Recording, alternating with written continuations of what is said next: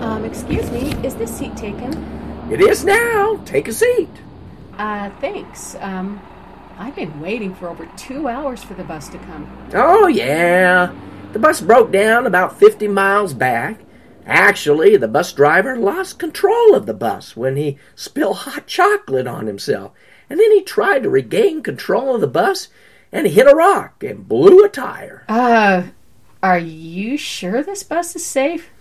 I ain't sure if it's safe, but you can't beat the price. Um, hmm. well, um, where are you from?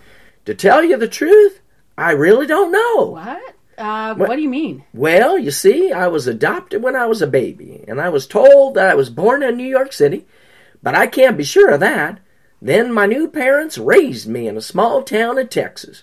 I'm sure you have never heard of it. Huh? Oh, where? Well, well, my parents, Fred and Norma, had a farm, and I grew up milking cows and herding sheep, and actually, I'm on my way to visit them now. You're going back to Texas? Oh, no. They sold that farm years ago when they discovered oil on the property. They live on a ranch right outside of Las Vegas now. Beautiful place with a Las pool. Vegas? Las Vegas? Oh. Yeah. I thought this bus was heading to Chicago in the opposite Oh. direction. Oh, no, you're on the wrong bus. I I've got to get off. Oh, no, relax. Spend a weekend with me and my parents on the ranch. I can teach you how to milk a cow or something like that. I have to get off. Oh, well. Once this bus left the last station, it ain't going to stop until the next station, three hours from now.